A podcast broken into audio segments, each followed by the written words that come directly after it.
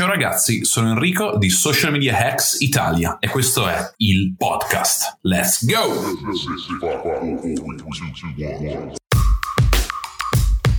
Welcome to Social Media Hacks Italia, hosted by Enrico Lugnan and Alessio Cordeddu.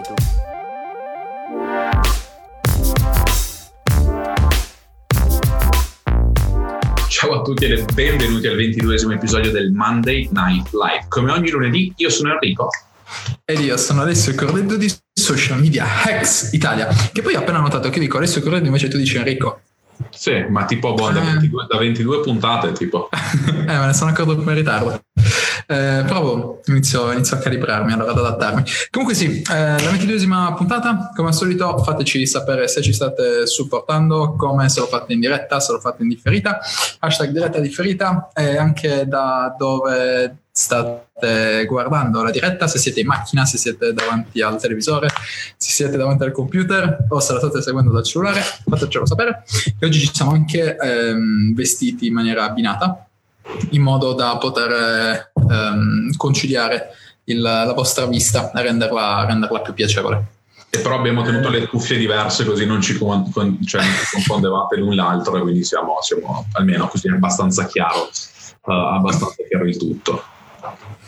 Il ritardo è dovuto a un, un insolito problema tecnico, che però questa volta non dipendeva da noi, ma da BeLive che ha deciso di dar fuoco ai computer.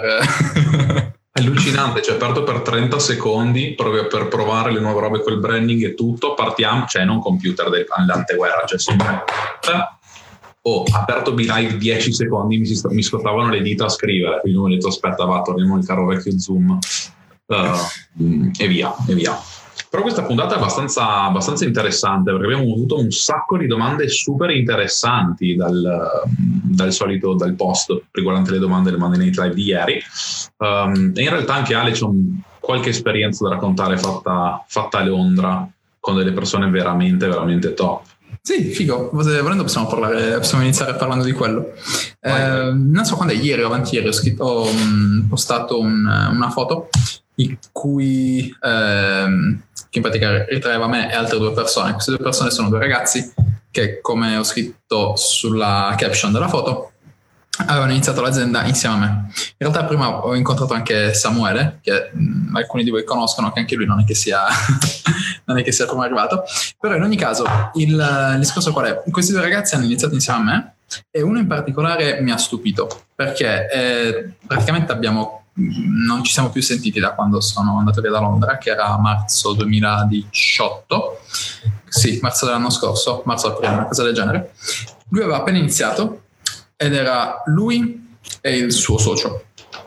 Erano due persone e lavoravano dalla British Library ehm, che è in pratica una libreria gigantesca eh, dove c'è il wifi, un wifi che fa abbastanza, abbastanza pena, però è ottimo perché eh, ci, si può, ci, si può, concentrare il, l'ambiente è molto produttivo, è molto interessante. Quindi, eh, cosa è successo?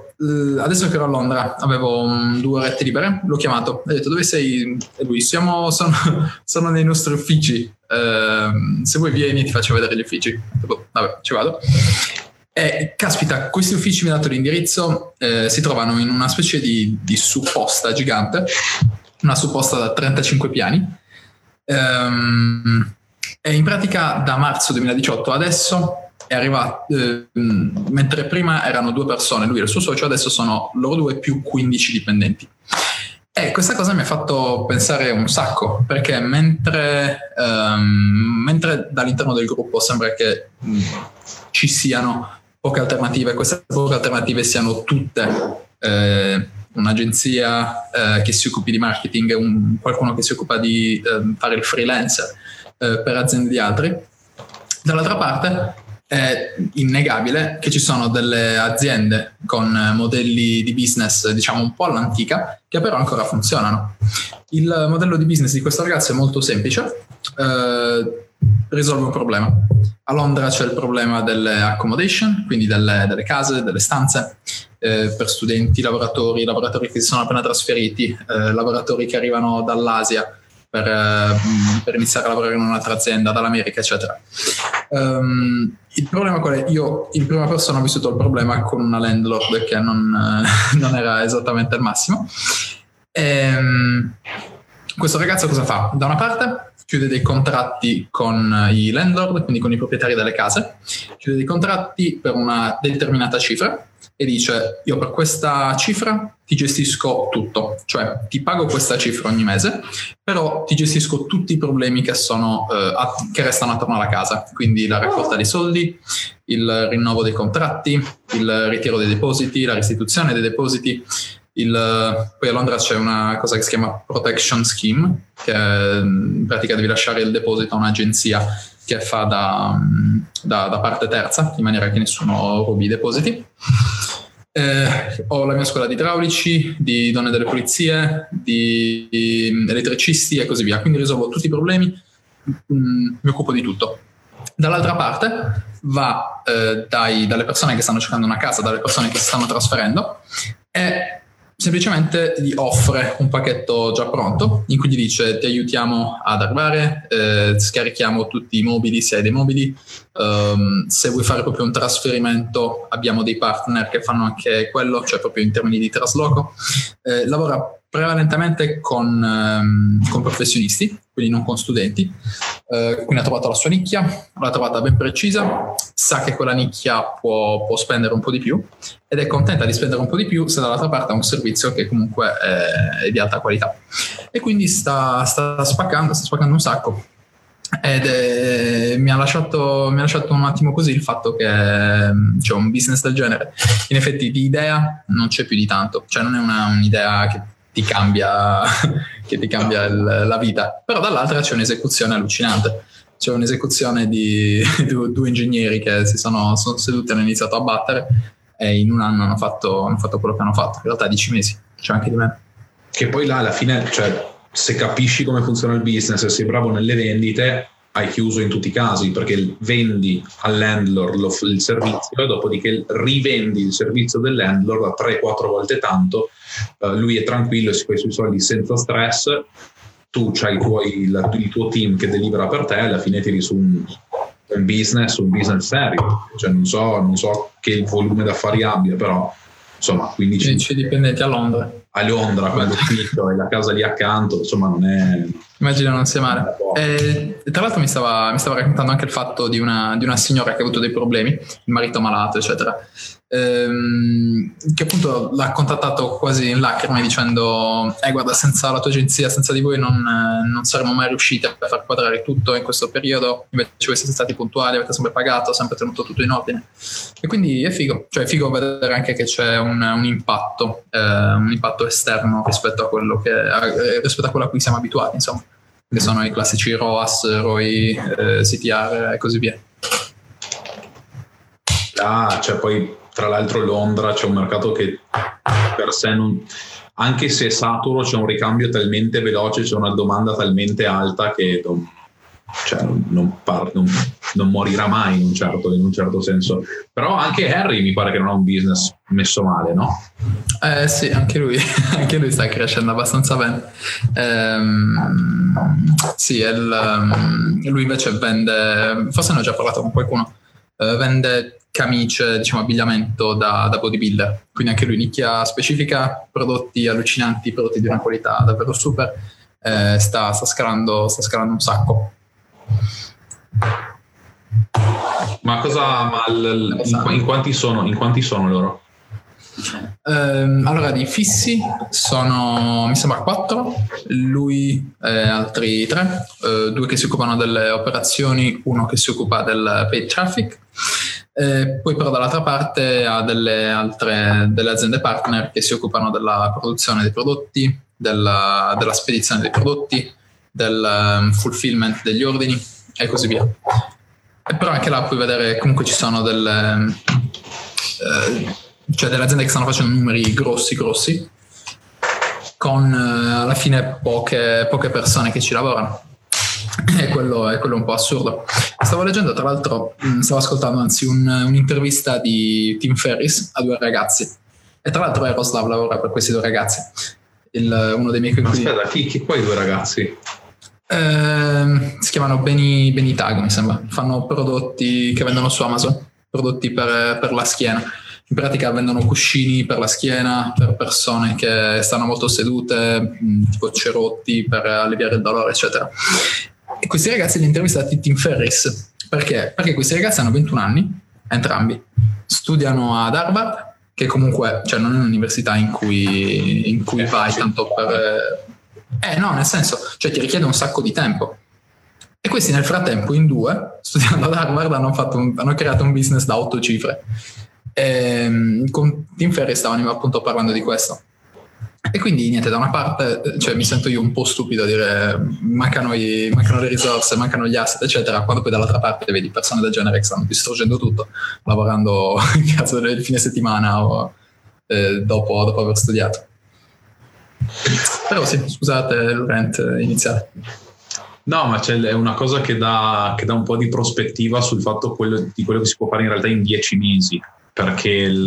Um, tanta gente non parte appunto perché dice boh ma ci vuole troppo tempo, si deve pensare quanto tempo ci vuole, alla fine quando parti, cioè dieci mesi cambi la vita, cambi il mondo, eh. Cioè, almeno cambi il tuo mondo in dieci mesi se li fai, se li fai come si deve.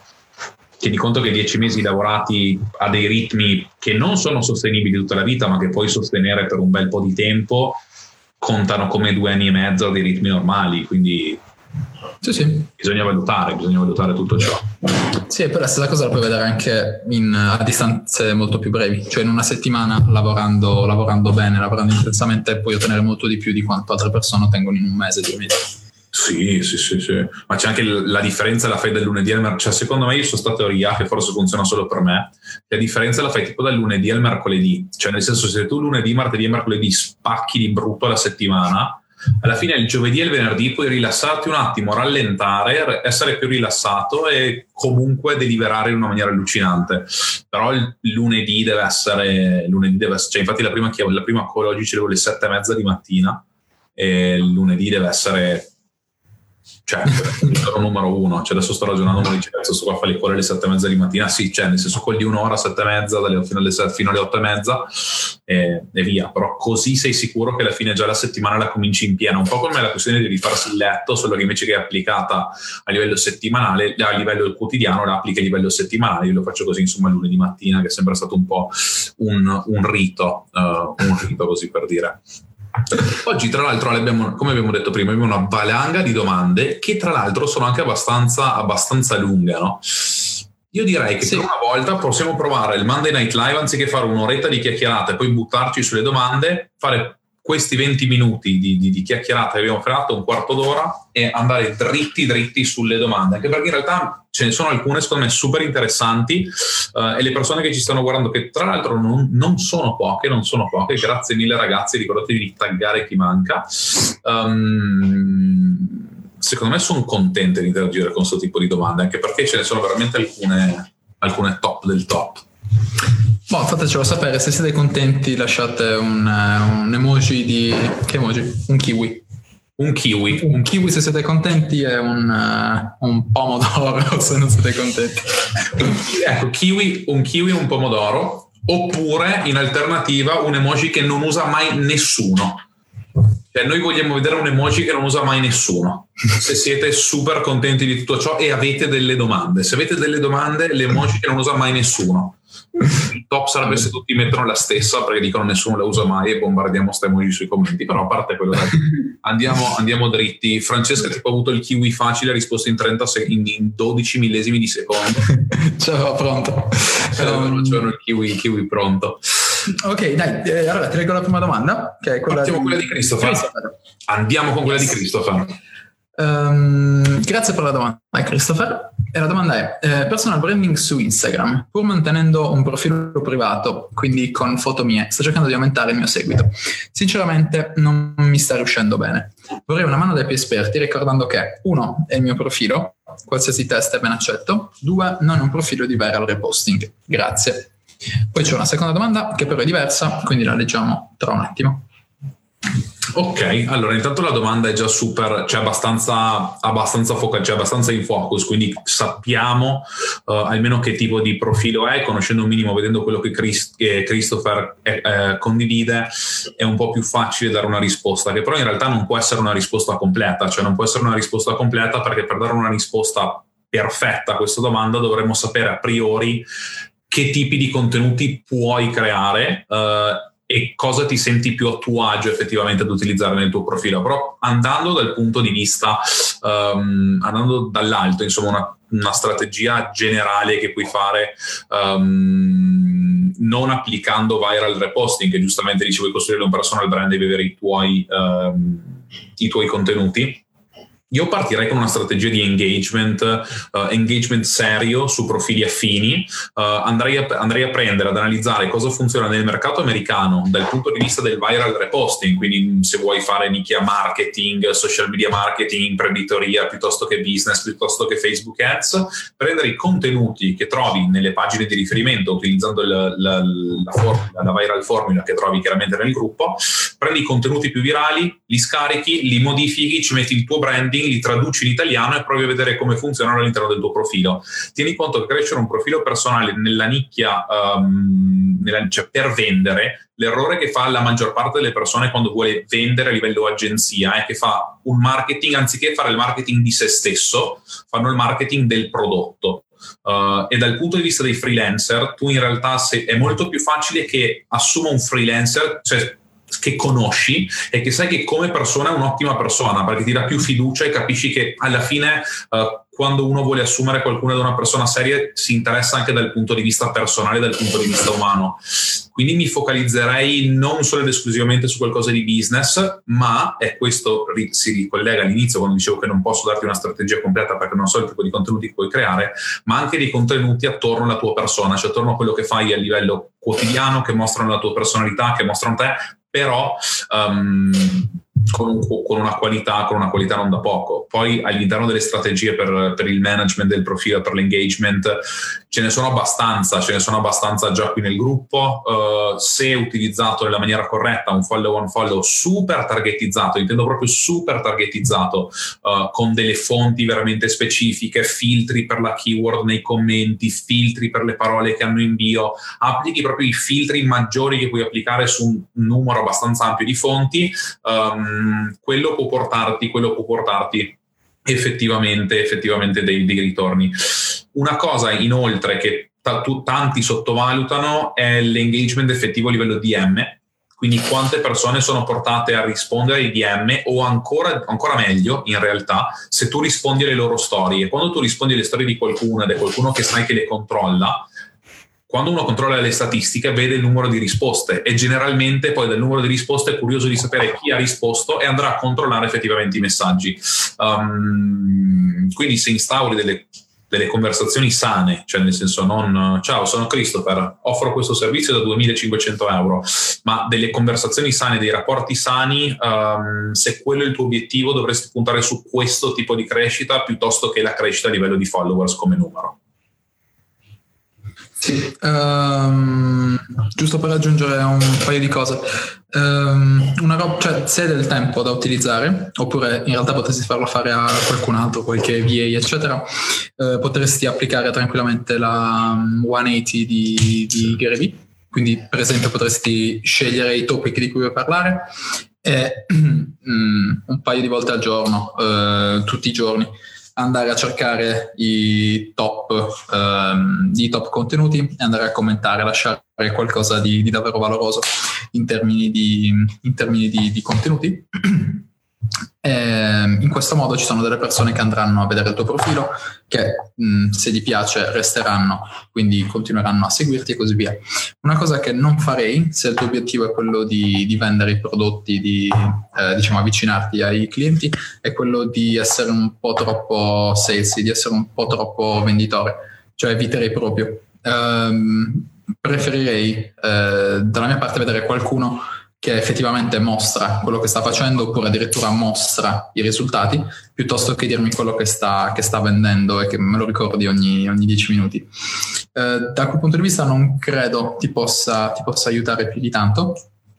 Eh, poi in generale Uh, non so, mm, cioè se l'obiettivo è quello di fare lead generation, uh, non so quanto Instagram come profilo personale possa, possa, essere, un, uh, possa essere la migliore piattaforma, onestamente. Um, cioè a quel punto non so, mh, mm, si potrebbe investire allo stesso tempo su LinkedIn Mm. Eh, per esempio su LinkedIn già potresti andare molto più specifico sul tipo di clienti che vuoi attrarre, sul tipo di clienti che vuoi chiudere e così via. Il, tra le domande che ti ho fatto durante la, eh, in risposta alla, al tuo commento, eh, c'era appunto chi è il, mm, il, il, tuo cliente, cioè chi è la persona che vuoi raggiungere. E quello è un punto che assolutamente bisogna, bisogna chiarire il prima possibile. Ehm, principalmente perché cioè, se non sai quello, tutta la parte contenuti la stai, la stai un po' sparando a indovinare. Eh, perché se sai che devi scrivere per dei dentisti, allora scrivi in un certo modo. Se sai che devi scrivere per dei ventenni che mm, si stanno trasferendo a Londra, scrivi in un altro modo. Se sai che stai scrivendo a dei bodybuilder, scrivi in un altro modo ancora. Quindi per quel motivo il, una, delle cose, una, delle cose, fondamentali con maggiore, maggiore, importanza e maggiore priorità è indubbiamente la scelta del cliente e sul, sul gruppo comunque c'è, il, c'è, tutto il post di, di Enrico dell'ICO, eh, ICA che ti, cioè, che, eh, ti prenderà un 2 cioè, o 3 ore. Sì, cioè, ti potrebbe tranquillamente prendere un 2-3 ore per rispondere, però alla fine capisci subito anche il tipo di strategia di contenuti che devi fare. Ho letto anche quel, il commento che ha fatto adesso Christopher descrivendo un po' la sua feed, um, dove dice poi intanto lasciaci l'account così ci scegliamo un'occhiata che non si sa mai. Quote, foto mia, landscape slash throwback, quote, Friday night, Saturday relax e, e quant'altro. Um, non, allora, quando io arrivo sul tuo profilo, cioè se io, allora, innanzitutto io il mio profilo Instagram, povero, è, un, è uno scempio.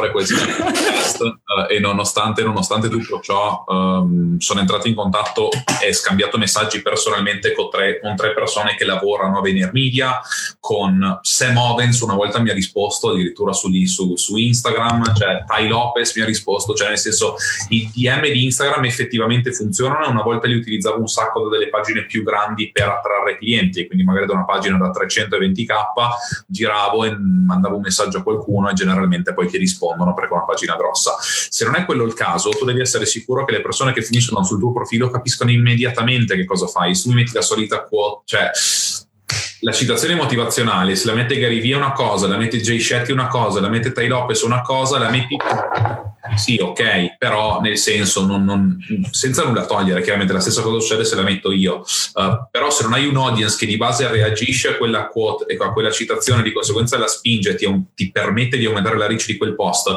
farai poco, i DM possono aiutare, però lì ti categorizzi anziché come businessman, ti fa vedere la sua persona, cioè quello che è, quello che fa uh, e dà subito l'impressione di, di cioè, lo fa subito capire la persona, sarà molto più difficile utilizzarlo a livello di vendita. Su LinkedIn um, vale lo stesso ragionamento, cioè su LinkedIn condividere il, suo, il proprio sito, condividere il banner, condividere qualcosa non ti porta assolutamente nulla, cioè nel senso deve essere un contenuto che abbia senso, deve essere un contenuto che fa maniera di posizionarti in una certa maniera così quando qualcuno arriva sul tuo profilo, controlla il contenuto, capisce subito chi sei ed eventualmente risponde, um, risponde a un tuo messaggio, una tua richiesta di, di connessione. Consiglio di brutto, dopo aver fatto l'ICA, di comprare il Sales Navigator il primo mese gratuito sfruttalo al massimo, creati la lista di lead, invia tutto quello che devi fare uh, e diciamo che il modo di farlo è abbastanza, abbastanza abbastanza semplice insomma. Uh, Luca dice il fatidico ICA l'incubo di tutti. Um, ok quindi possiamo andare alla seconda domanda di Christopher che in realtà è collegata a questa. Mm-hmm. e chiede eh, come trovate nuovi clienti? O meglio secondo me mentalità di Enrico. Come fate a farvi trovare? Quindi per mentalità di Enrico penso si riferisca a ciò che ha detto in qualche live precedente, eh, ossia il fatto che cioè, è meglio farsi contattare dai clienti piuttosto che inseguirli. Esatto, esatto. Eh, non è facile, cioè nel senso, innanzitutto c'è un grossissimo lavoro dietro, ma la cosa principale è che se tu cerchi il mio nome su Facebook, è la principale fonte al, al, al di fuori del collino del LinkedIn, però se tu mi cerchi su Facebook e nomare principalmente ti usciranno dei post uh, o dei commenti miei dove capisci benissimo quello che faccio da subito, se arrivi sul mio profilo Facebook capisci subito quello che faccio. E, um, e soprattutto credo che la cosa che mi ha, mi, ha, mi, ha, mi ha fatto crescere di più è stato rispondere a tutti, cioè nel senso credo che tutti sappiano che chiunque mi ha scritto un messaggio ha ricevuto risposta, anche se era un messaggio fuori luogo e chiedeva una cosa che non era rispettosa del mio tempo. Um, non da adesso, da Avenic. Cosa? Non da adesso, da Avenic, dal, dal gruppo ah, precedente. sì, sì, sì, cioè, ma anche prima. In realtà che quando vendevo il traffico mail, eh, io lo vendevo solo in messaggio su Facebook, quindi cioè, tipo sono tre anni che io ho il messenger che esplode, uh, non, non, è cioè, che rispondo a un sacco, un sacco di messaggi. Questo serve a diventare umano, cioè nel senso far capire alle persone che sei una persona disponibile subito a farla approcciare in maniera diversa, ma la cosa che, non, non, che è molto difficile far capire è che in realtà um, ho sempre cercato di aiutare chiunque e la questione di aiutare le persone, la prima volta dici, boh, vabbè, ma poi cioè, devo guadagnare, devo mangiare, devo... certo, fallo, però non pretendere di cominciare a vendere oggi e fare la tua prima vendita domani. Uh, e siccome tanto del tempo devi aspettarlo, io ho preferito investirlo da, da questo punto di vista, cioè da, da, in un personal brand, così per chiamarlo, che non è vistoso, non ha, non ha contenuti in giro, non è che cioè, l'account Instagram, ragazzi, cioè nel senso ho gestito account con centi centinaia di migliaia di follower, cioè migliaia di account, non ho un account Instagram. Um, perché ho deciso di, di individuare, di, di, crearmi due ICA, una uh, che è la, le cosiddette balene, cioè io voglio lavorare solo con un certo tipo di persone, tanto su Facebook non le troverò, sui social generalmente non ci vanno, quindi c'è un altro tipo di outreach um, e poi crescere in un altro livello, quindi lavorare in un certo senso di referral marketing uh, e aiutare il maggior numero di persone possibili che comunque non saranno mio cliente perché non hanno il budget che io richiedo per lavorare su un progetto, uh, però si rendono conto che sono una persona che può aiutare le persone che loro non sono in grado di aiutare uh, e di conseguenza tutto questo diventa un ponte, una fonte di referral e inbound marketing allucinante. Um, ho detto 860 miliardi di cose, non so neanche se sono stato troppo chiaro, però... No, avevano, avevano senso, avevano stranamente senso. um, no, eh, tra l'altro, eh, Christopher, um, cioè a parte quello che ha detto Enrico, cioè considera... Eh, quello che ha detto è stravero, più che altro anche perché io per primo lo seguivo da, dai tempi di Aveni, eh, però sta continuando a fare quello, cioè anche adesso cioè nel suo gruppo quanti contenuti condivide. Il, il discorso è che il personal branding, e questo è un po' il lato positivo e il lato negativo del personal branding, cioè tu puoi crescere quanto vuoi, però se poi ti blocchi sparisci subito, in particolare in un, in un mondo come quello attuale in cui, in cui l'obsolescenza è assolutamente prematura, è assolutamente veloce. Quindi eh, il lavoro, la creazione di contenuti, il rispondere a tutti i messaggi si può darti dei risultati, magari anche in tempi brevi, magari anche in 3-6 mesi.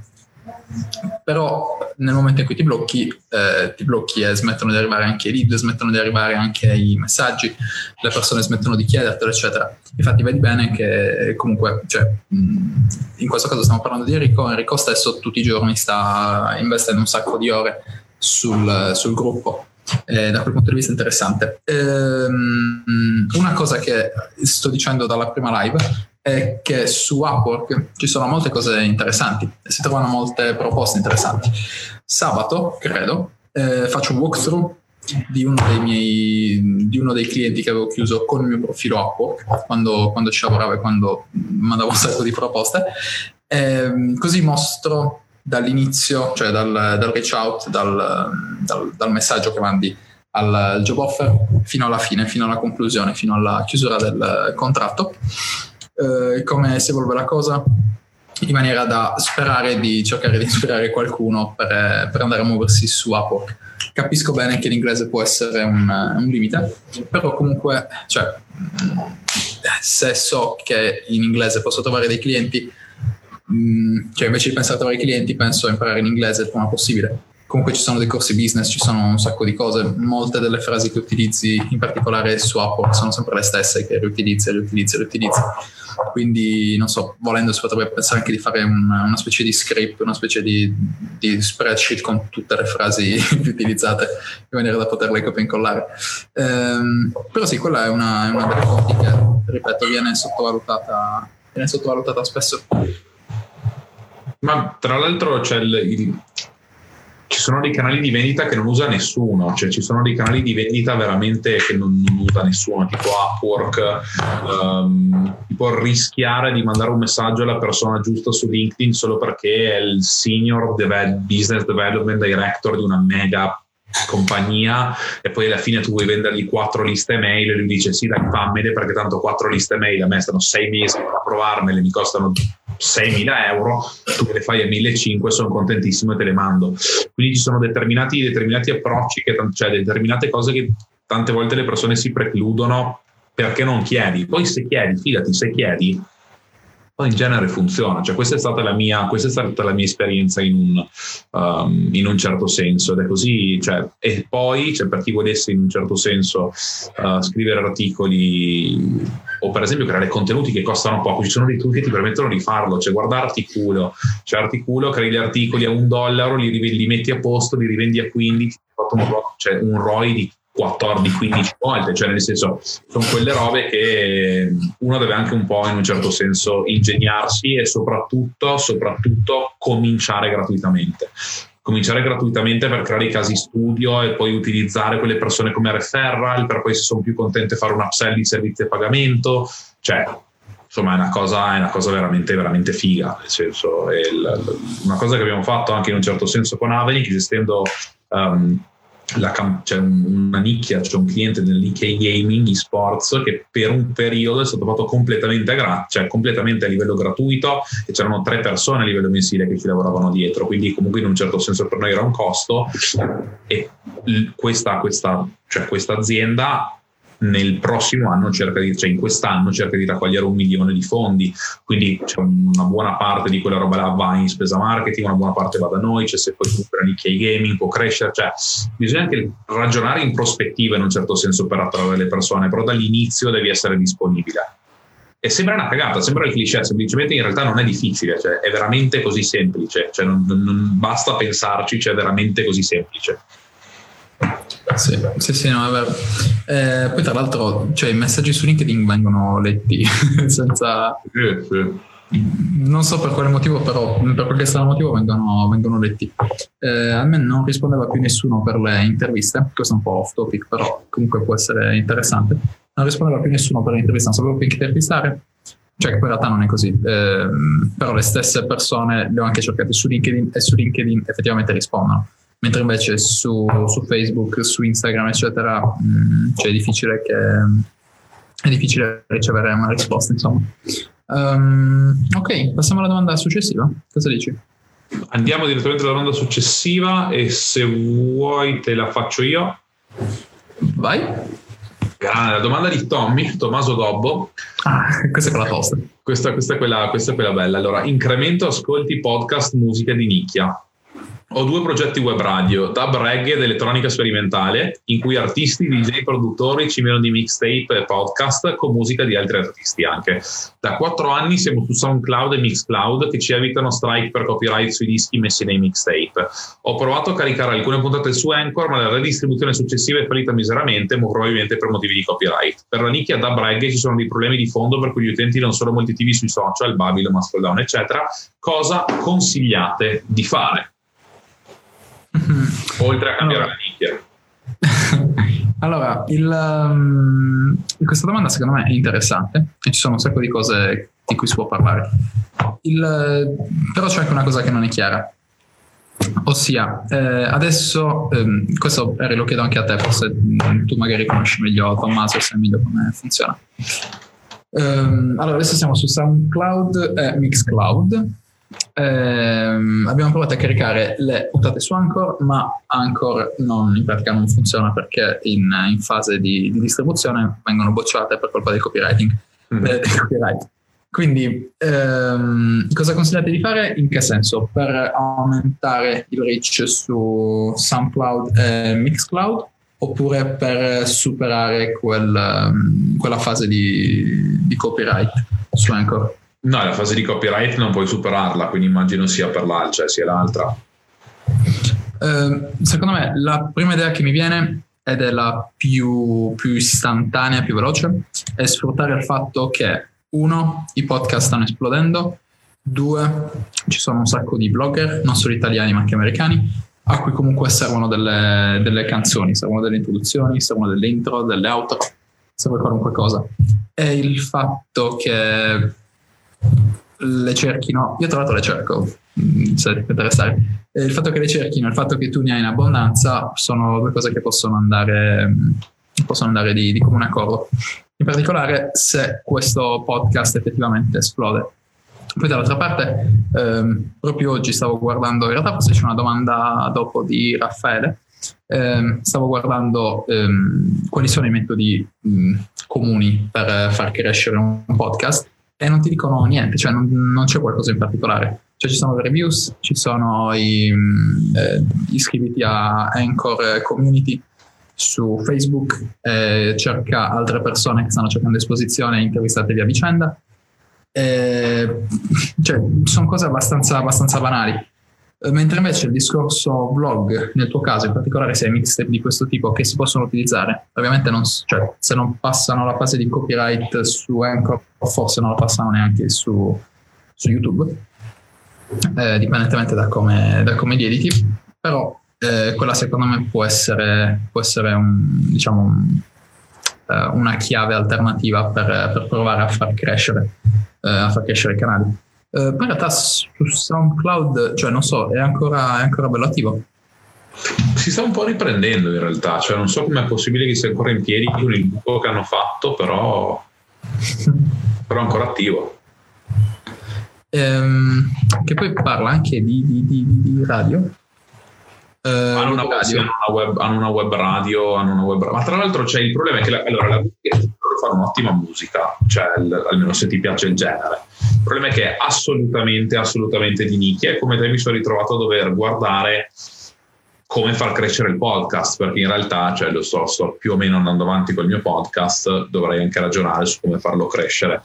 Avevo dato una risposta a Davide De Grassi sul gruppo um, per quanto riguarda far crescere una playlist Spotify e funziona credo più o meno alla stessa maniera, cioè nel senso spammarla with kindness alle, sui subreddit del, della tua nicchia, commentare sui, su YouTube, sui video di YouTube chiedendo se si può, si può, utilizzare questa canzone per essere inserita nel podcast e lasciare il link al tuo podcast, così chi commenta sui video di YouTube ci guarda, oppure la, l'autore dice ok, per che lo guardo e sei interessato ti scrive, fai un mixtape con le sue canzoni. Uh, come diceva Alessio, andare da dei blogger un po' alternativi e dire guarda se mi fai la review del mio podcast e quant'altro ti faccio l'intro, l'outro e qualche jingle per il tuo podcast, contattare dei podcaster di un certo tipo per farti uno shout out durante i loro podcast in cambio di, di intro, auto, jingle, tutto questo discorso qua.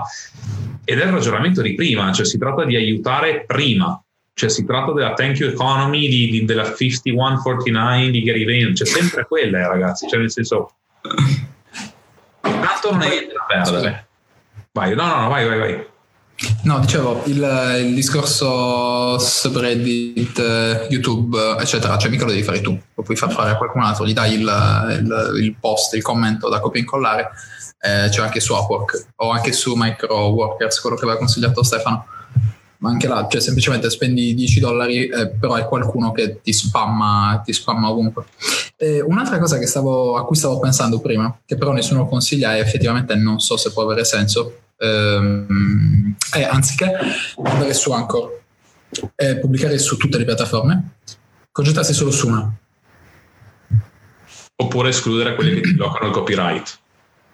Per esempio, in, nel caso di, di, Tommaso, nel caso dei, dei podcast invece c'è il fatto che tipo su Shopify, eh, sì, eh, su Spotify puoi... Uh, su Spotify hai le review se non sbaglio dei sì. podcast, cioè ci sono sicuro su iTunes, solo che su iTunes hai il limite che chi non ha iOS non lo può, non lo può ascoltare. mentre invece su Spotify semplicemente eh, puoi pubblicare la puntata, raccogliere le review, mi sembra che ci sia anche la possibilità di mettere le stelle tipo eccetera, e a quel punto tutti, tutti, lo ricevono. E poi c'è di buono che Spotify tra l'altro ti mette le puntate in serie, ti mette gli episodi in serie, mentre invece su iTunes devi uscire e manualmente andare a cliccare sull'episodio successivo. Sì. Quindi da quel punto, da quel punto di vista, non so, il, um, anche io sto valutando l'idea di, di iniziare col podcast.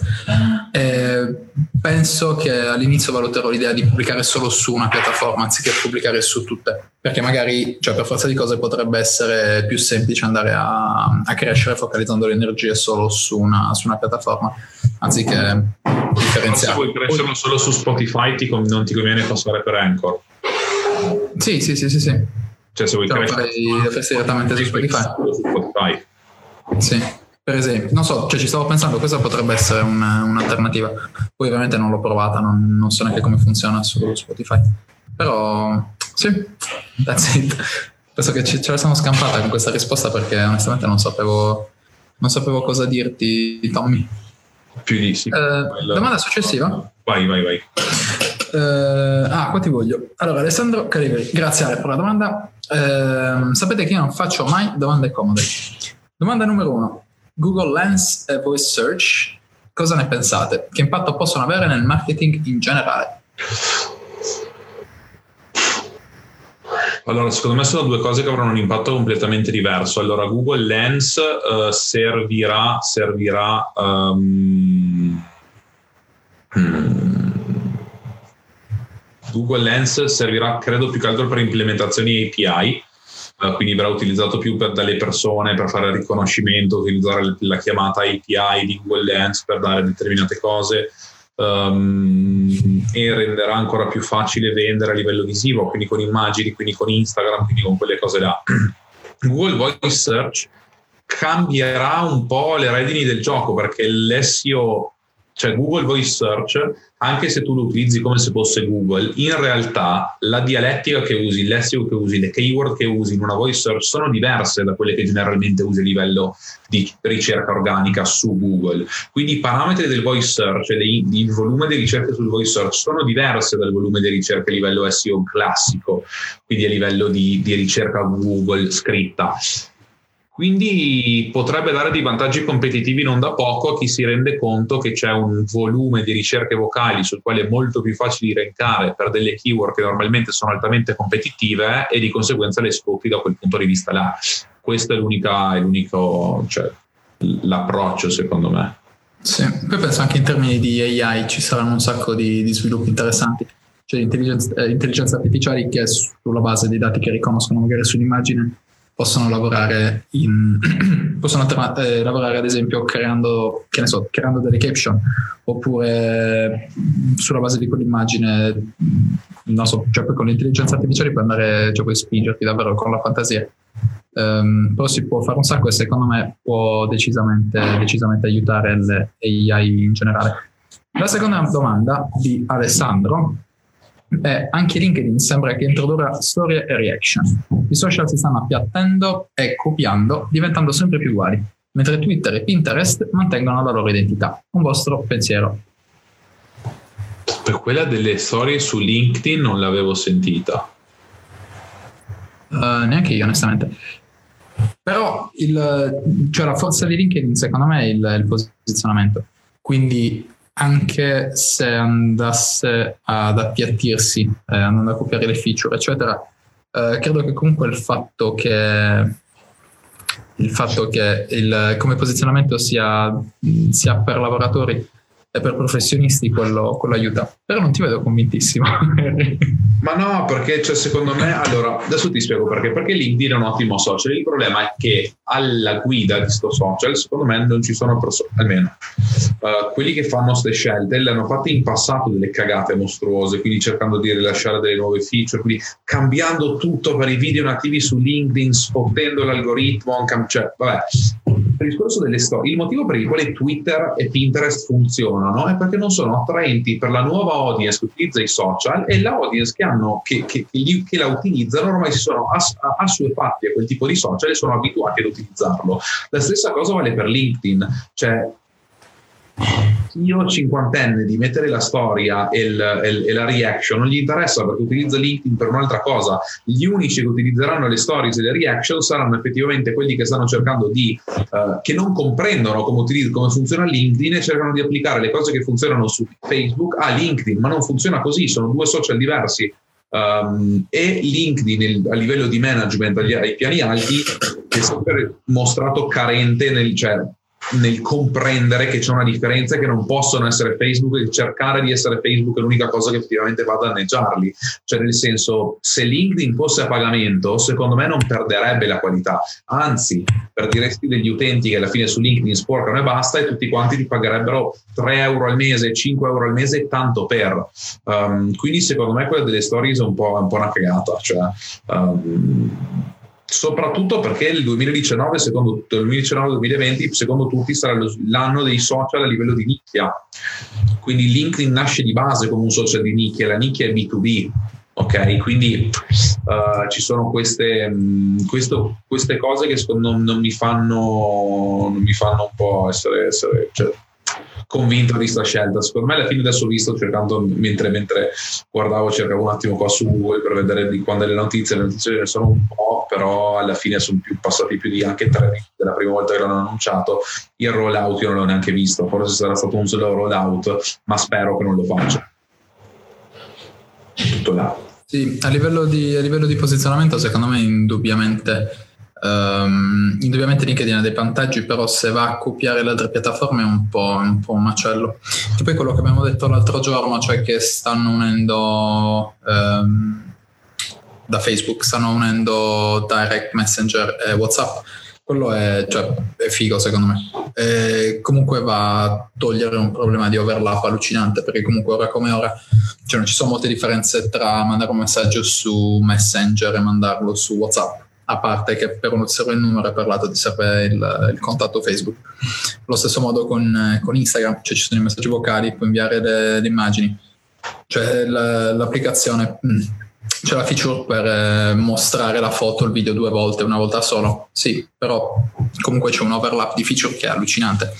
E, tra l'altro a livello di placement diventa molto molto più interessante avere un'unica piattaforma di messaggistica quindi da quel punto di vista ehm, immagino sia qualcosa di interessante per Facebook e che dall'altra parte magari LinkedIn stia cercando un po', cioè in particolare se parli di questi, ehm, questi al, in alto, di queste persone in alto che comunque non, non hanno ben chiaro quello che stanno facendo, eh, magari vuole cavalcare, cavalcare l'onda delle storie, però cioè, onestamente, visto il target di, di, LinkedIn, sarebbe una scelta un po', un po forzata più che altro. Cioè, mh, ovviamente non penso perderebbe, perderebbe utenti per quello, però comunque una scelta forzata, cioè giusto per, eh, per adattarsi a quello che stanno facendo gli altri. Sì, non è, boh, cioè ogni tanto LinkedIn mi lascia perplesso, cioè hanno un prodotto veramente figo che non stanno, non sanno, non sanno sfruttare. Tra l'altro adesso hanno inserito gli interessi nel LinkedIn Ads, per settimana faccio tasca un po' di budget per un cliente da provare ed è, dovrebbe essere abbastanza carino. Um, quindi vedremo, vedremo su quel discorso. Su quel discorso Passiamo alla domanda di Antonello. Uh, sì, eh, la leggi tu così mi dici anche un po' della startup perché mh, dice che comunque a Milano non avete parlato quindi sicuramente sei più informato. Allora devo mettere un paper un'idea per una startup. Enrico ne sa qualcosa come mi muovo? Uh, quali sono i documenti must have che devo preparare oltre che un'accurata analisi dei costi? Quali sono nello specifico gli aspetti da cui selezionare per essere sicuri di come e se partire? Uh, Enrico e gli altri ragazzi che c'erano alla Mastermind a Milano mi hanno già dato molti spunti, ma penso che potesse essere un bel argomento da approfondire in live. Magari c'è qualcun altro nel gruppo che si trova nella stessa situazione. Senza andare a discutere dell'idea, um, perché poi non, insomma, non, non, non, credo sia opportuno, insomma, che non gli freghi l'idea, anche se non è eccessivamente innovativo, però è veramente, beh, cioè, da, da, non è innovativa la cosa, è innovativa come impostata. Um, gli manca credo più o meno tutto, quindi manca il livello business plan, um, analisi dei costi, ricerca di mercato, quindi credo, secondo te quali sono i documenti che una startup deve avere prima di, oltre all'idea, cioè proprio per dire validiamo l'idea, quali sono le cose che deve assolutamente avere per partire? Mm, allora, ci sono delle cose che deve avere eh, proprio legalmente se ad esempio vuole andare a parlare con degli investitori, eh, se vuole andare a raccogliere, a raccogliere, round oppure a chiedere dei finanziamenti in banca senza, senza mollare alcun, alcun, share.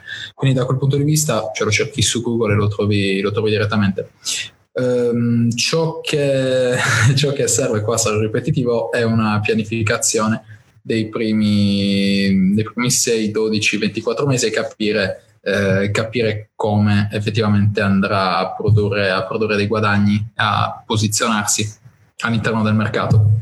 Per fare questo ovviamente poi dovrei andare anche a fare una pianificazione di quelle che saranno le spese, dove per spese intendo non solo quelle mh, relative ai, agli oggetti, agli asset che ti, ti, servono, ma anche alle persone, perché comunque le persone che ti servono mh, devono essere pagate, tu devi essere pagato, perché comunque stai lavorando e stai, an- stai andando a spendere un sacco di ore sull'idea, quindi devi considerare anche la spesa del, del tuo stipendio. Se hai un, un, socio, lo stesso si applica anche, anche per lui e così via. Um, ci sono anche delle altre cose un po' più tecniche che potresti fare, tipo organigrammi della struttura, però cioè, non, li farei, non li farei dall'inizio, insomma, dipendentemente da quella che è la situazione. Cioè, se è qualcosa che serve a te per avere chiaro eh, quello che stai facendo la direzione in cui stai andando, mh, mm, organigrammi, eccetera, potrebbero anche essere mh, mm, meno indispensabili però se devi mostrare qualcosa di concreto a un investitore, un potenziale investitore o a una banca che ti deve dare un investimento, allora ti serve tutto e là devi essere assolutamente preciso. In molti casi, credo anche in Italia, hai bisogno di, di notai che confermino che è tutto un macello. Sì. No, su questo, su questo, sono d'accordo, cioè, su questo c'è tutte le, le, le chiaramente di queste però credo che il, c'è una cosa che è assolutamente necessaria ed è uno strumento di idea validation, cioè nel senso quando tu fai una startup e siete in quattro soci, siete tutti super gasati che questa roba funziona, è chiaro che il, chi è il proprietario, cioè chi ha fondato una startup è sicuro che sia la cosa più figa del mondo, però alla fine non c'è, può essere la roba più figa del mondo, ma bisogna capire se il mercato interessa, perché se il mercato non interessa ciao. Cioè Uber non è stato il primo a fare l'idea di Uber, cioè, c'era qualcuno che ce n'era venuto fuori anche prima, semplicemente Uber l'ha fatta meglio al momento giusto. Um, quindi dovete fare una ricerca di mercato, cioè capire a chi potete vendere, calcolare la market capitalization, quindi quanto grande è effettivamente quel mercato. Uh, quanta fetta di mercato potete andare effettivamente a prendere e di quella fetta che volete andare a prendere, cioè della fetta che potete andare a prendere, trovare la fetta che volete andare a prendere, capire il problema che questa fetta di mercato effettivamente ha, risolverlo ad un prezzo estremamente competitivo rispetto alla competizione per cominciare a fare una minimum release, cioè quindi fare un rilascio ridotto della tua idea effettiva uh, e da quella minimum release fai il feedback aumenti effettivamente le capacità, aumenti, ottimizzi il sistema e tutto quanto e dopo la espandi e scali potenzialmente all'estero. Cioè la minimum release può essere anche semplicemente a livello provinciale, cioè se tu all'interno della tua piccola provincia vedi che la tua app effettivamente funziona, la utilizzano in tanti, hanno dei risultati, dal livello provinciale passi a livello regionale, dal livello regionale passi al sud Italia, dal sud Italia ti muovi al, al centro, dal centro ti muovi al nord, dall'Italia espandi. Quindi deve esserci un piano di espansione, una modalità per effettivamente fare le idea validation un business plan a 5 anni dopo, cioè, cioè, a un certo punto devi avere un business plan a 5 anni. Uno perché serve agli investitori, due perché serve a te per capire se state perdendo tempo, effettivamente vi state, cioè, è fattibile quello che avete detto, uh, e un exit strategy. L'exit strategy, uh, tanti ci pensano tardi, però in realtà se parti con l'exit strategy, um, che può essere io voglio fare tutto questo e venderlo a questa balena, allora devi capire qua, qua cioè cosa puoi vendere a quella balena e perché una balena di questo tipo potrebbe acquisirti e di conseguenza cercare di... Cioè c'è gente che vende le idee e basta, cioè nel senso quando se sai chi ne beneficia, tu c'è una grande idea, piuttosto che farti... Cioè, c'è gente che ti paga 100.000 euro per una grande idea cioè che non vuol dire niente, cioè arriverà con il foglio scritto bene tutto quanto, ma una grande idea sul 100k. Però prima di farlo devi capire a chi lo vuoi vendere, a chi, a chi può essere interessato a quell'exit um, e, e, fine, cioè vedere il breakdown dei costi, burn rate, quanto vi servirebbe di investimento e come andreste a spenderlo, la burn rate a livello mensile fatta sul primo anno e sul secondo anno. Cioè, parlare di questa cosa qua è un po', un po', più, cioè un po' complesso, nel senso ci sono svariati libri che te lo spiegano. Però alla base, alla base deve esserci un piano estremamente chiaro per tutti voi. Cioè, quindi, ok, che l'app parte, cioè il, che, il, che quel che è parte con, che il prodotto, la startup parte con una feature, però prima di partire con quella feature dovete avere chiaro al 100% cosa sarà l'app quando finisce, o almeno quando, quando, finisce per voi, quando siete soddisfatti della versione 1 completa. Dopo di là ci si evolve, ci si espande, cioè Facebook fa 8000 cambiamenti, però uh, almeno un'idea chiara deve esserci. Il processo di ID validation uh, rilascio, rilascio localizzato, MVP, business plan a 5 anni, analisi del mercato, market capitalization, analisi di chi venderlo, exit, cioè, insomma, sono un casino di robe da fare prima di partire con l'idea. Oppure te ne sbatti di tutto questo, fai un MVP, vedi che il prodotto funzioni, lo provi gratuitamente da qualche parte poi dopo da là fai tutto il resto. Però sono due approcci, approcci com- cioè, diametralmente opposti. Sì, eh, si tratta di un'app, quindi è un servizio? Un no, cioè, è un, è un, diciamo che è un'app che però andrebbe a servire un, una nicchia specifica, tipo i ristoranti o l'hospitality. Ok, perché è una cosa che si potrebbe fare per lavorare sul proof of concept, che è una cosa che si fa anche con il, con il dropshipping, che si fa con l'e-commerce in generale, è semplicemente lanciare degli ads e vedere, vedere qual è la, la, reazione, cioè anche se non hai il prodotto, anche se non hai nulla. Ovviamente non, non prendi soldi, però comunque capisci, oppure se li prendi fai il refund. Um, però capisci effettivamente se c'è un minimo di richiesta, se c'è un minimo di, di proof of concept. E se questa proof of concept c'è, cioè, comunque può essere, può essere interessante. Ovviamente in questo caso non so se l'idea è qua lasciamo le porte aperte. Se l'idea è particolarmente interessante rischi che te la rubino, però c'è un rischio che magari potresti essere anche disposto a correre. Sì. No, l'idea è interessante, quindi quando ne ho parlato durante la mastermind ho avuto un attimo di mancamento perché cioè, delle robe da comincio a ragionare, sono stato là un po' ed è figa, cioè poi ci sono svariati utilizzi, risolve il problema del tempo, cioè è figa, c'è un'app veramente, cioè un'app, cioè è un'app perché effettivamente è un'applicazione su dispositivo mobile, però si occupa di, alcuni, cioè di ottimizzare alcuni processi di management non indifferenti all'interno dell'hospitality. Quindi per quello dico, fai una ricerca di mercato, cerca di capire qual è la capitalizzazione, cerca di capire chi puoi andare a raggiungere, fai il prodotto più semplice che puoi fare per raggiungere quelle persone, ragiona sull'exit. Perché una volta fatto questo, cioè, tra l'altro mi è venuto in mente un exit, cioè, poi addirittura cioè, Antonello ragiona pensa all'exit di sta roba su TripAdvisor. Ragiona, fai il collegamento e vedrai, c'è una figata allucinante. No, poi mi intrippo Ale, sai che dobbiamo cambiare, perché poi va, basta, è finita, se per me vado... Per l'exit c'è un libro interessante che è Built to Sell, che mm, è figo, cioè non so se devi, pensare già all'exit, dagli un'occhiata perché ti, ti spiega un po' come strutturare l'azienda in maniera tale da poterti dirigere in direzione exit in una seconda fase.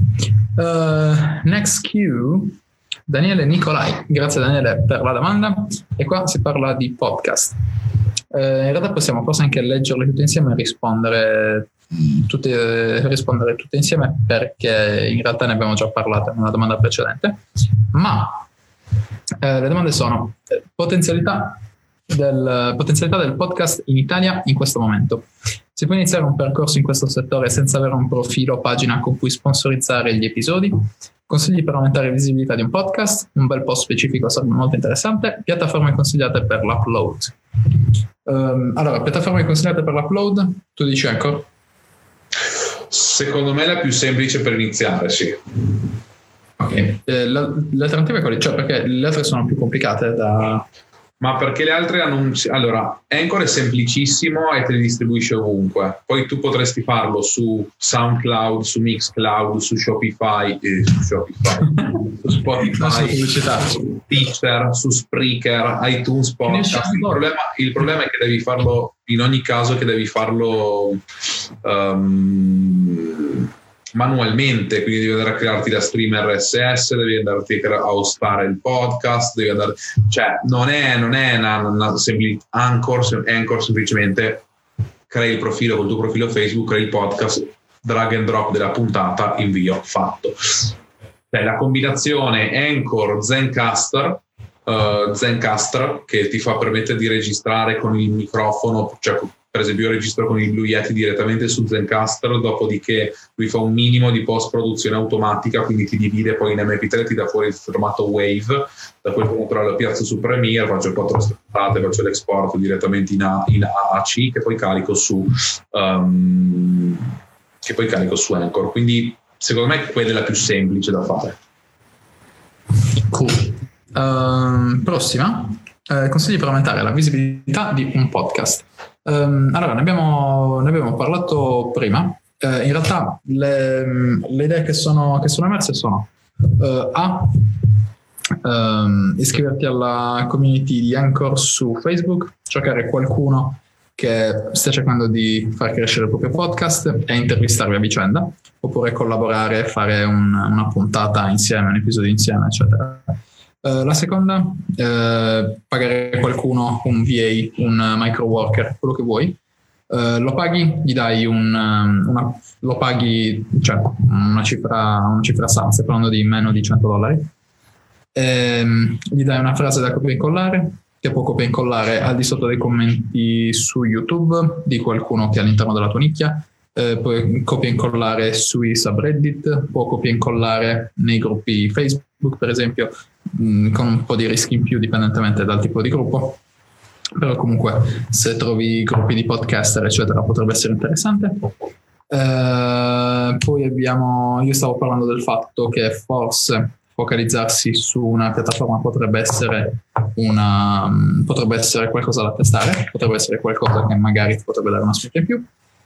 Eh, eh, altre cose che ho letto in quell'articolo prima di iniziare la puntata era il um, chiedere alle persone proprio nel podcast di andare a fare la revisione, de- la review del, um, del, podcast, lasciare le 5 stelle, eccetera, perché ovviamente più eh, review ricevi, più sono positive e più vieni spinto, più vieni mostrato ad altre persone che comunque ti trovano sulla, sulla barra di ricerca. E cos'altro, subreddit, YouTube, cioè l, l, quelle, quelle robe là. Subreddit su Reddit, subreddit relativi alla tua nicchia, su YouTube commenti relativi a su video relativi alla tua nicchia che richiedono di qualcuno di insomma, fare una review del podcast o roba di questo, roba di questo tipo qua. Però se torni indietro all'inizio, torni indietro quando abbiamo risposto a Tommaso, cioè proprio abbiamo parlato un po' più nello specifico di, di, di come farlo, di come farlo in maniera corretta. Yeah. Um, l'altra domanda è: si può iniziare un percorso in questo settore senza avere un profilo o pagina con cui sponsorizzare gli episodi? Secondo me sì, eh, il fatto che non ce l'hai in questo momento non ti vieta di aprirla e quindi far sì che crescano, che crescano insieme, andando a creare un circolo virtuoso in cui si alimentano a vicenda. Però sono curioso di sentire la tua opinione.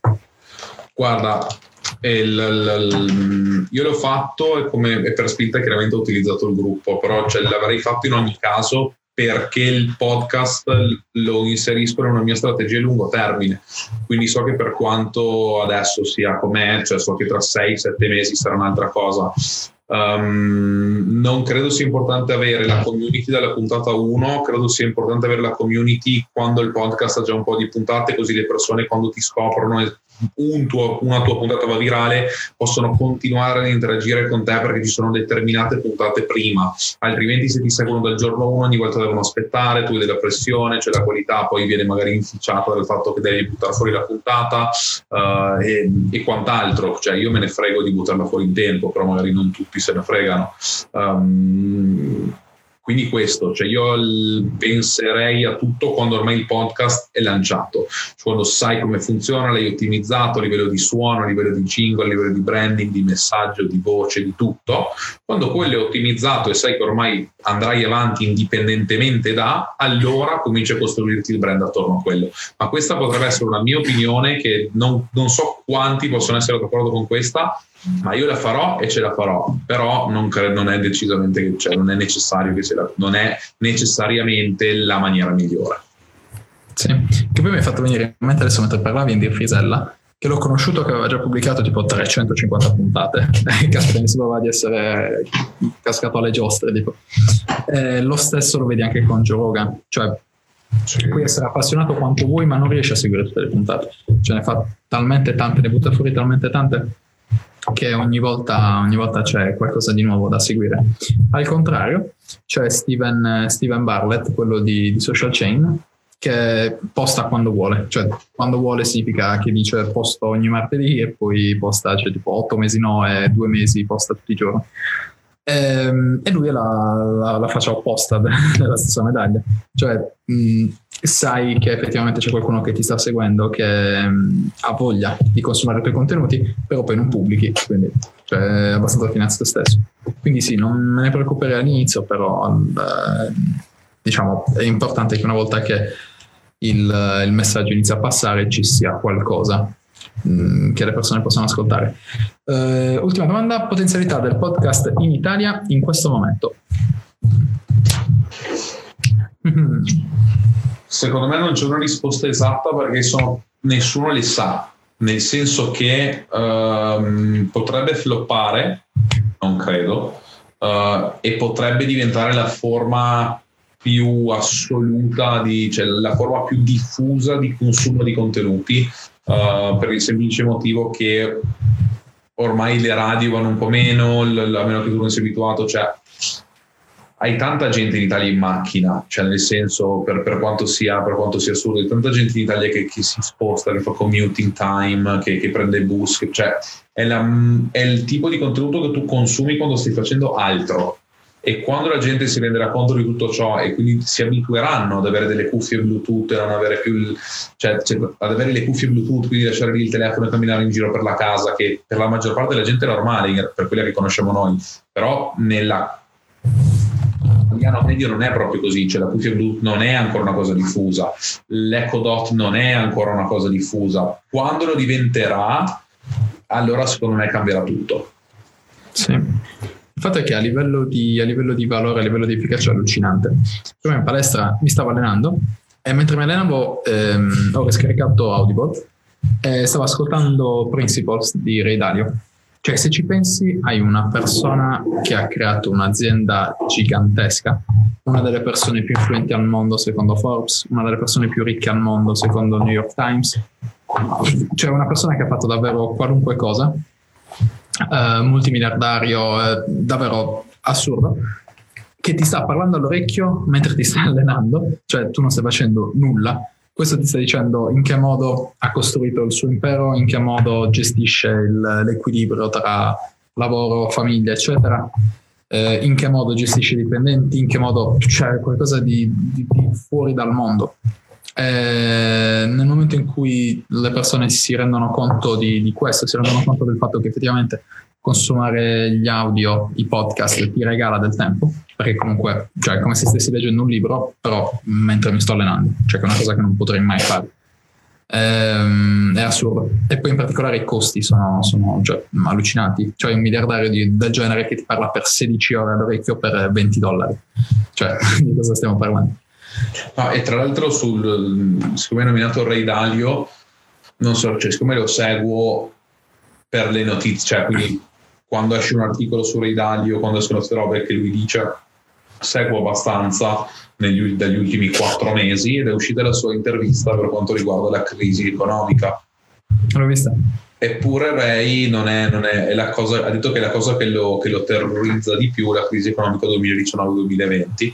Um, ehm, però voi potete dire che l'avete sentito prima da me, che poi chiaramente l'ho sentito da loro, però Quindi ragionate, ragionate su quel fatto là perché Daniel sbaglia molto raramente, molto raramente.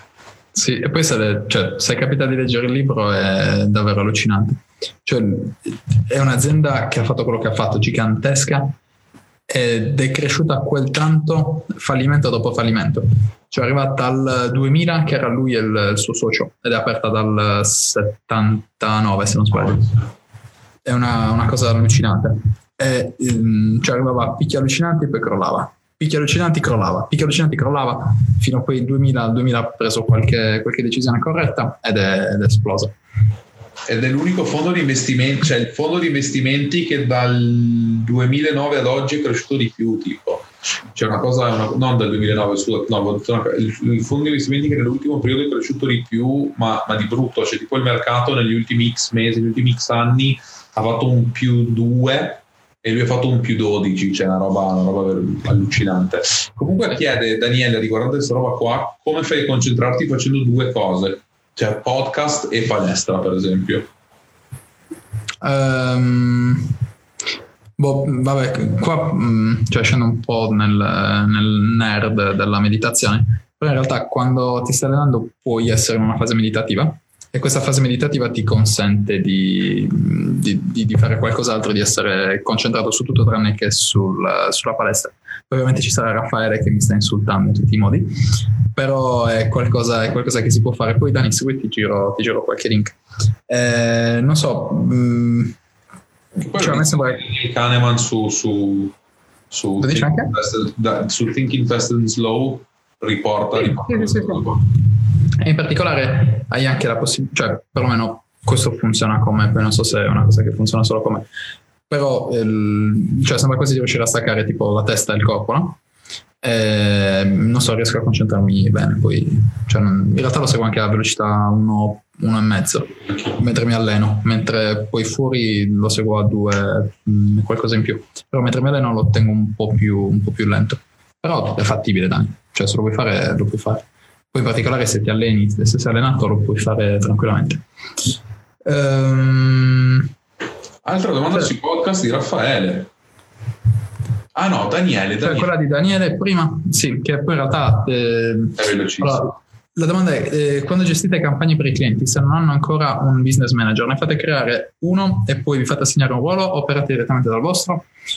Um, allora Dani, domani devo pubblicare un video in cui spiego tutto l'onboarding process della, della mia agenzia e quindi spiega sia um, effettivamente come mandare il, il, video a un cliente che non ha un business manager, quindi gli spieghi click per click come fare. E dall'altra parte come, farti, come far raggiungere il tuo business manager come partner del business manager del cliente, se ce l'ha già o se, o se lo crea una volta che lo crea. Uh, però l'obiettivo dovrebbe essere quello di entrare come, di entrare come partner. Tu cosa dici?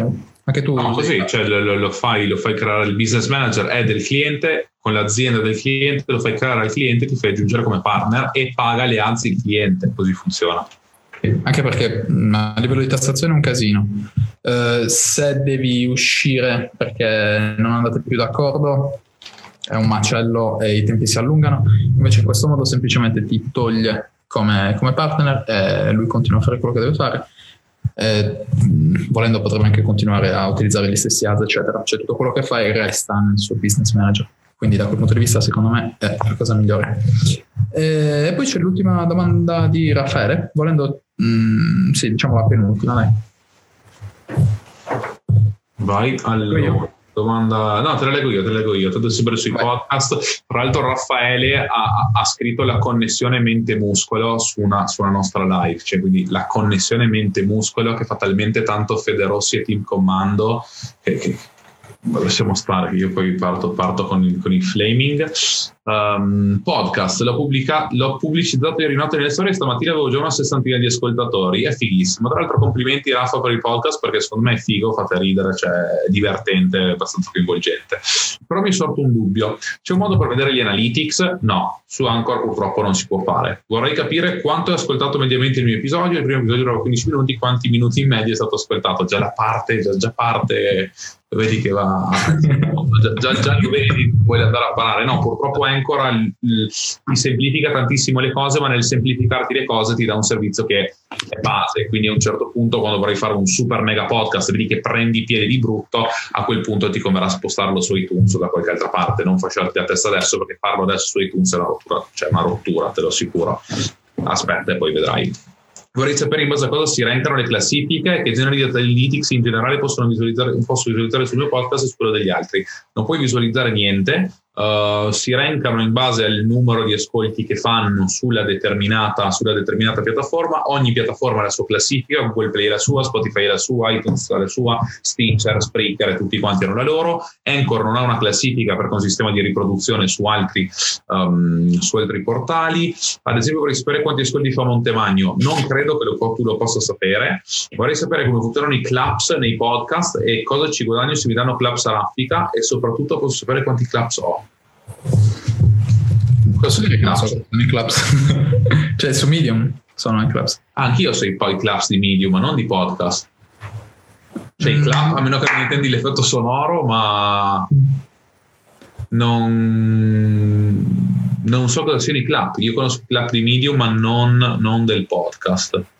Um, in realtà non, io non ho idea, ad essere sincero. Quello, quello che ti consiglierei è chiedere, chiedere, le review. Tra l'altro, Rafa, l'ho ascoltato il podcast ed è davvero, davvero figo. E c'è proprio quel, um, quella, quella, connessione di cui, di cui vi parlava Milano. Cioè quel, um, non so, quel quasi prendersi in giro, però farlo in maniera, in maniera amichevole.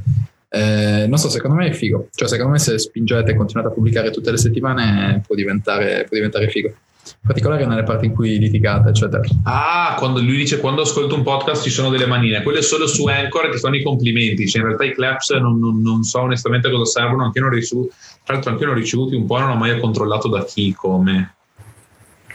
Non lo so, cioè devo essere onesto, cioè sai come funziona io, cioè sono molto più um, ready fire aim, quindi quello, quello, vedremo.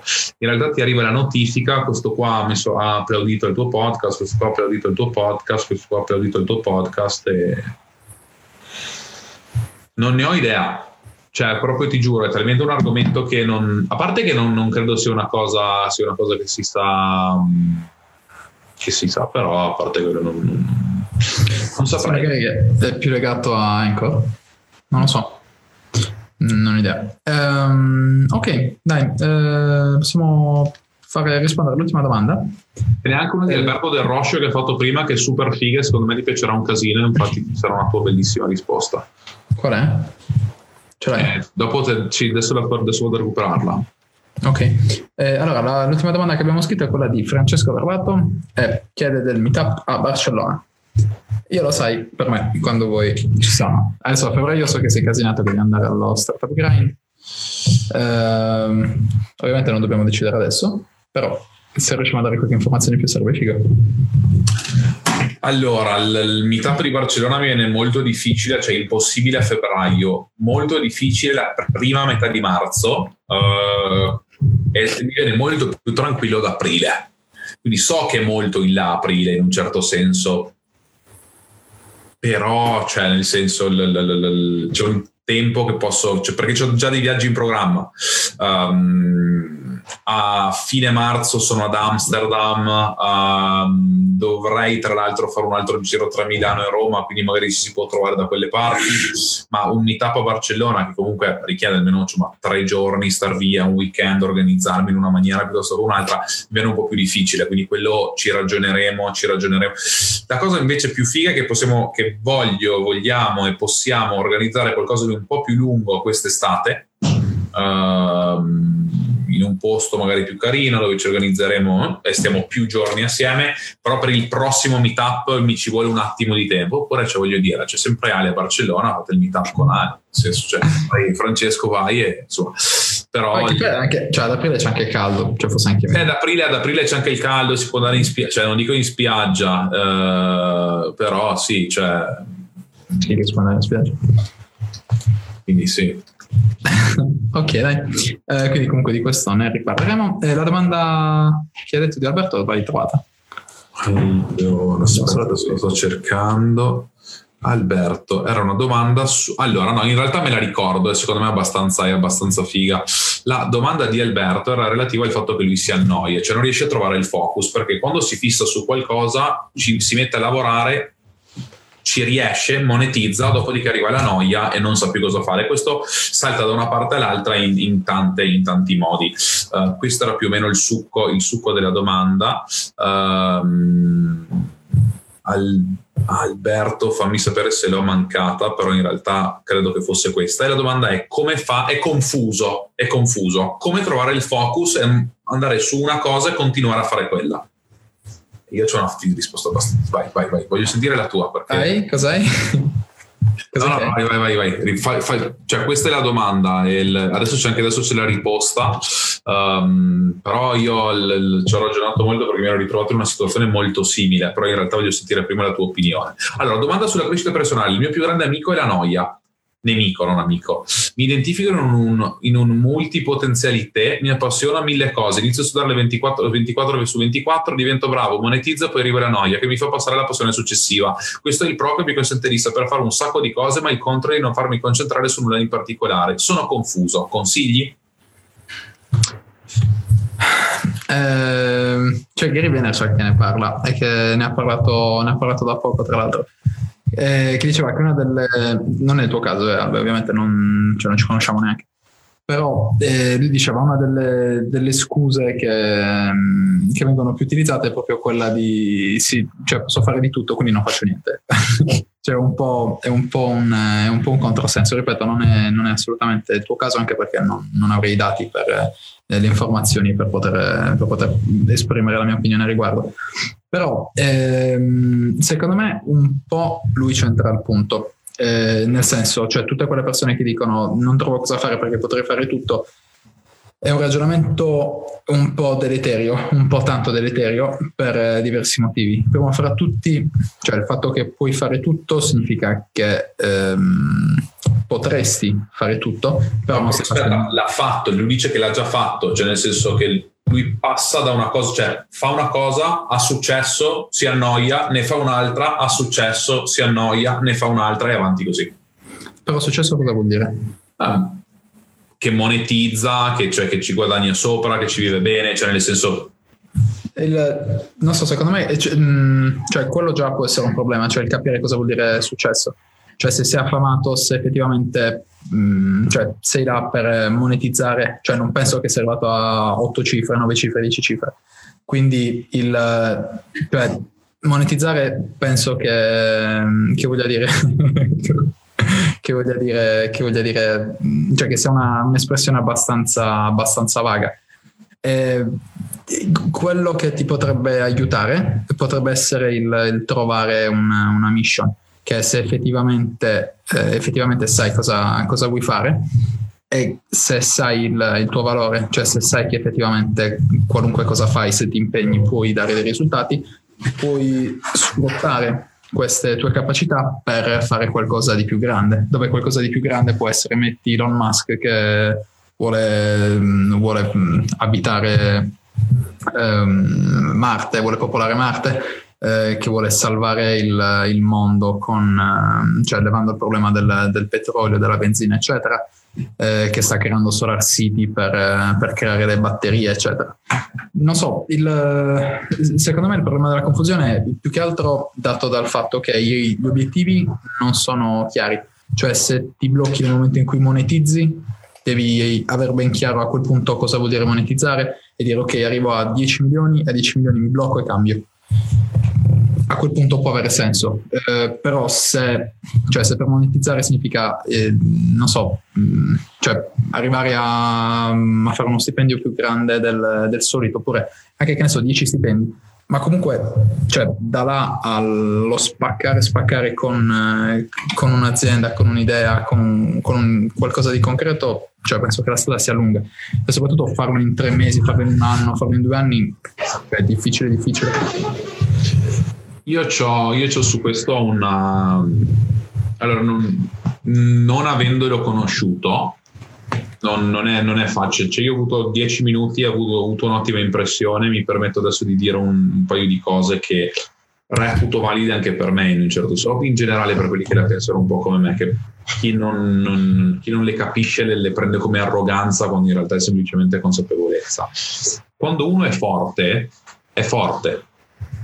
Cioè, quando uno è un ottimo scultore, non può mettersi a fare portachiavi, deve fare il David di Michelangelo, ok?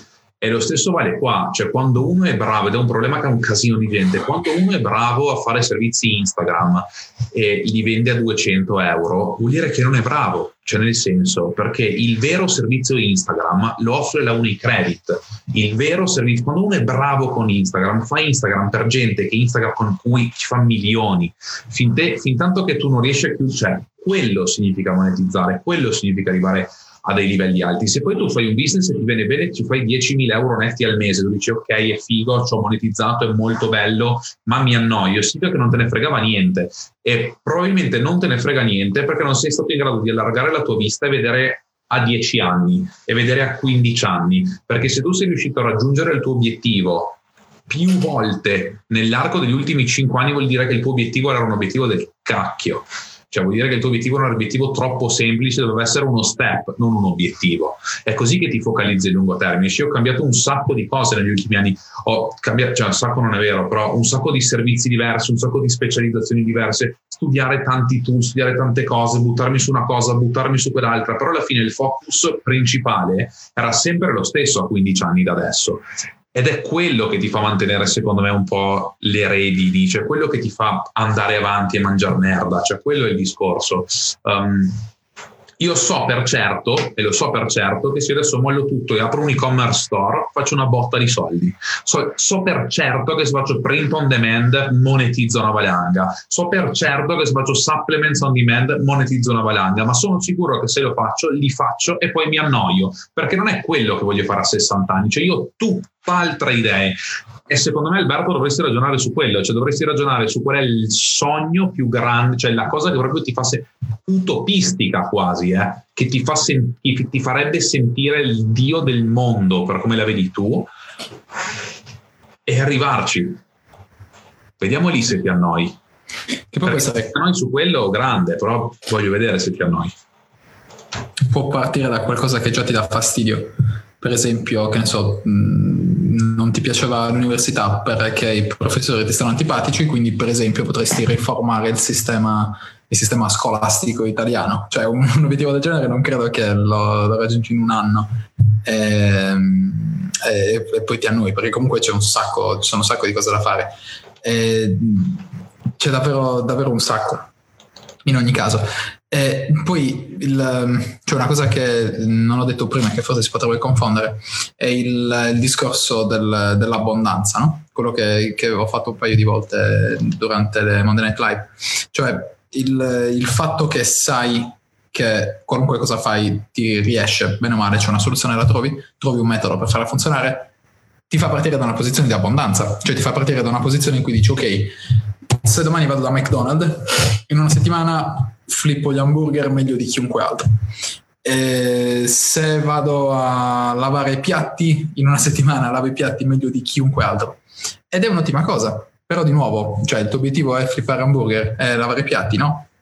Quindi come dice Enrico, secondo me cerca, il, cerca l'obiettivo, fai che in modo che questo obiettivo sia un obiettivo tosto, per una persona che comunque ha delle capacità come, cioè all'altezza di, delle tue capacità, no, è all'altezza di, di ciò che, che, sai che puoi fare e poi da là, da là inizia a costruire. È tranquillo che non, non passa in, in, pochi anni.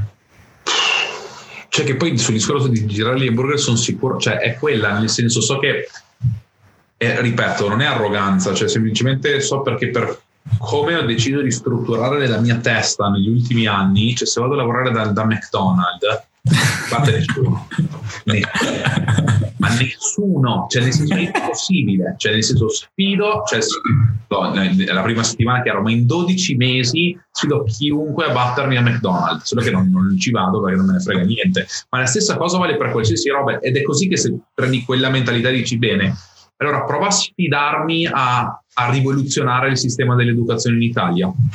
Vediamo se lo faccio in un anno e se riesco effettivamente ad annoiarmi facendolo.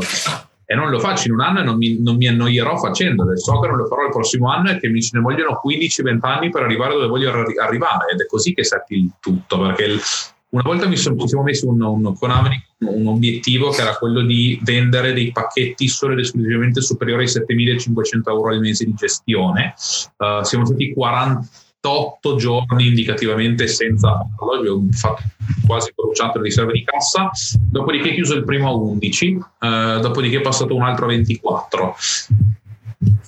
E lì è vero, e ti annoi. L'ho detto anche nel, prossimo, nel, nel, podcast precedente, nell'ultimo mio podcast l'ho detto, che dopo un certo è noioso, vincere in un certo senso è noioso, um, dipende per cosa vinci però, perché quelle sono vittorie provvisorie, cioè vincere per sempre diventa, cioè vincere, vincere la grande battaglia è noioso se era la battaglia sbagliata in un certo senso. Vincere la battaglia giusta ti gasa um, come ti sei gasato quella volta che la Ferilli ha sfilato per il, lo scudetto della Roma. Ah no, scusa il Besse laziale, scusa. Ok, con questo possiamo concludere il ventitresimo episodio. No, poi l'ho fatto, in, l'ho fatto apposta, sapevo che era laziale, però io so che cioè, quando ci sono questi tipi di, di, di, di tifoserie mi fanno morire, quindi devo, devo, devo, lasciare la mia frecciatina da troll, anche perché so che lui e Mirko, povero, sono in lutto ormai da più di qualche weekend, perché non sta andando per niente bene con la Lazio. Eh, io non seguo il calcio, quindi non posso... No, neanch'io, neanch'io. Però, eh, detto questo, sono le 9.35, quindi direi che abbiamo asciugato un po' tutti per, eh, per oggi e che, mm, non so, le, le, domande non mancavano, le risposte penso non siano mancate, quindi non so, se avete seguito fin qua, andiamo con, eh, con che emoji, Henry? Allora potremmo fare hashtag alpinista e l'emoji più assurda che volete mettere, o l'emoji che vi più, più vi rappresenta. Hashtag alpinista e la vostra emoji. Perfetto. Eh, detto questo, andremo a controllare tutte le emoji. eh, eh, non so. Uh, l'ora di cena si avvicina e il, il, mio cervello smette di connettere, è arrivato ad un certo punto. Quindi, Henry, non so, cosa dici? Chiudi tu la, l'episodio di oggi? Stavo cercando il mio hashtag e tutto. Eh, l'ho fatto, cioè, ho fatto hashtag alpinista e lupo. Ah, um, credo sia stato un super, un, super un, un, gran bel Monday Night Live. Ci servirebbe un po' di feedback da parte vostra su come migliorarlo, cioè quindi cosa vorreste vedere di più. Uh, potremmo ripartire con dei giveaway a fine puntata, secondo me, però magari piuttosto che inviare dei libri o cose di questo genere qua, um, credo che magari invece un'ora del nostro tempo, oltre assolutamente a valere di più di libro, potrebbe essere molto più apprezzata. Quindi se vi piace come idea, vediamo che la prossima volta mm, venga, venga magari proposta, vediamo alla fine di fare un giveaway come l'altra volta, chi vince ci facciamo un'oretta di chiacchierata uh, o con entrambi o solo con me o solo con a come, come possiamo fare, dove ci spulciate vi aiutiamo a fare quello che possiamo, cioè vi aiutiamo nella miglior maniera um, possibile. Se vi piace questa idea, hashtag alpinista con la vostra emoji. Um, e detto questo, grazie a tutti. Vediamo al prossimo episodio del Monday Night Live. A domani. Ciao ragazzi.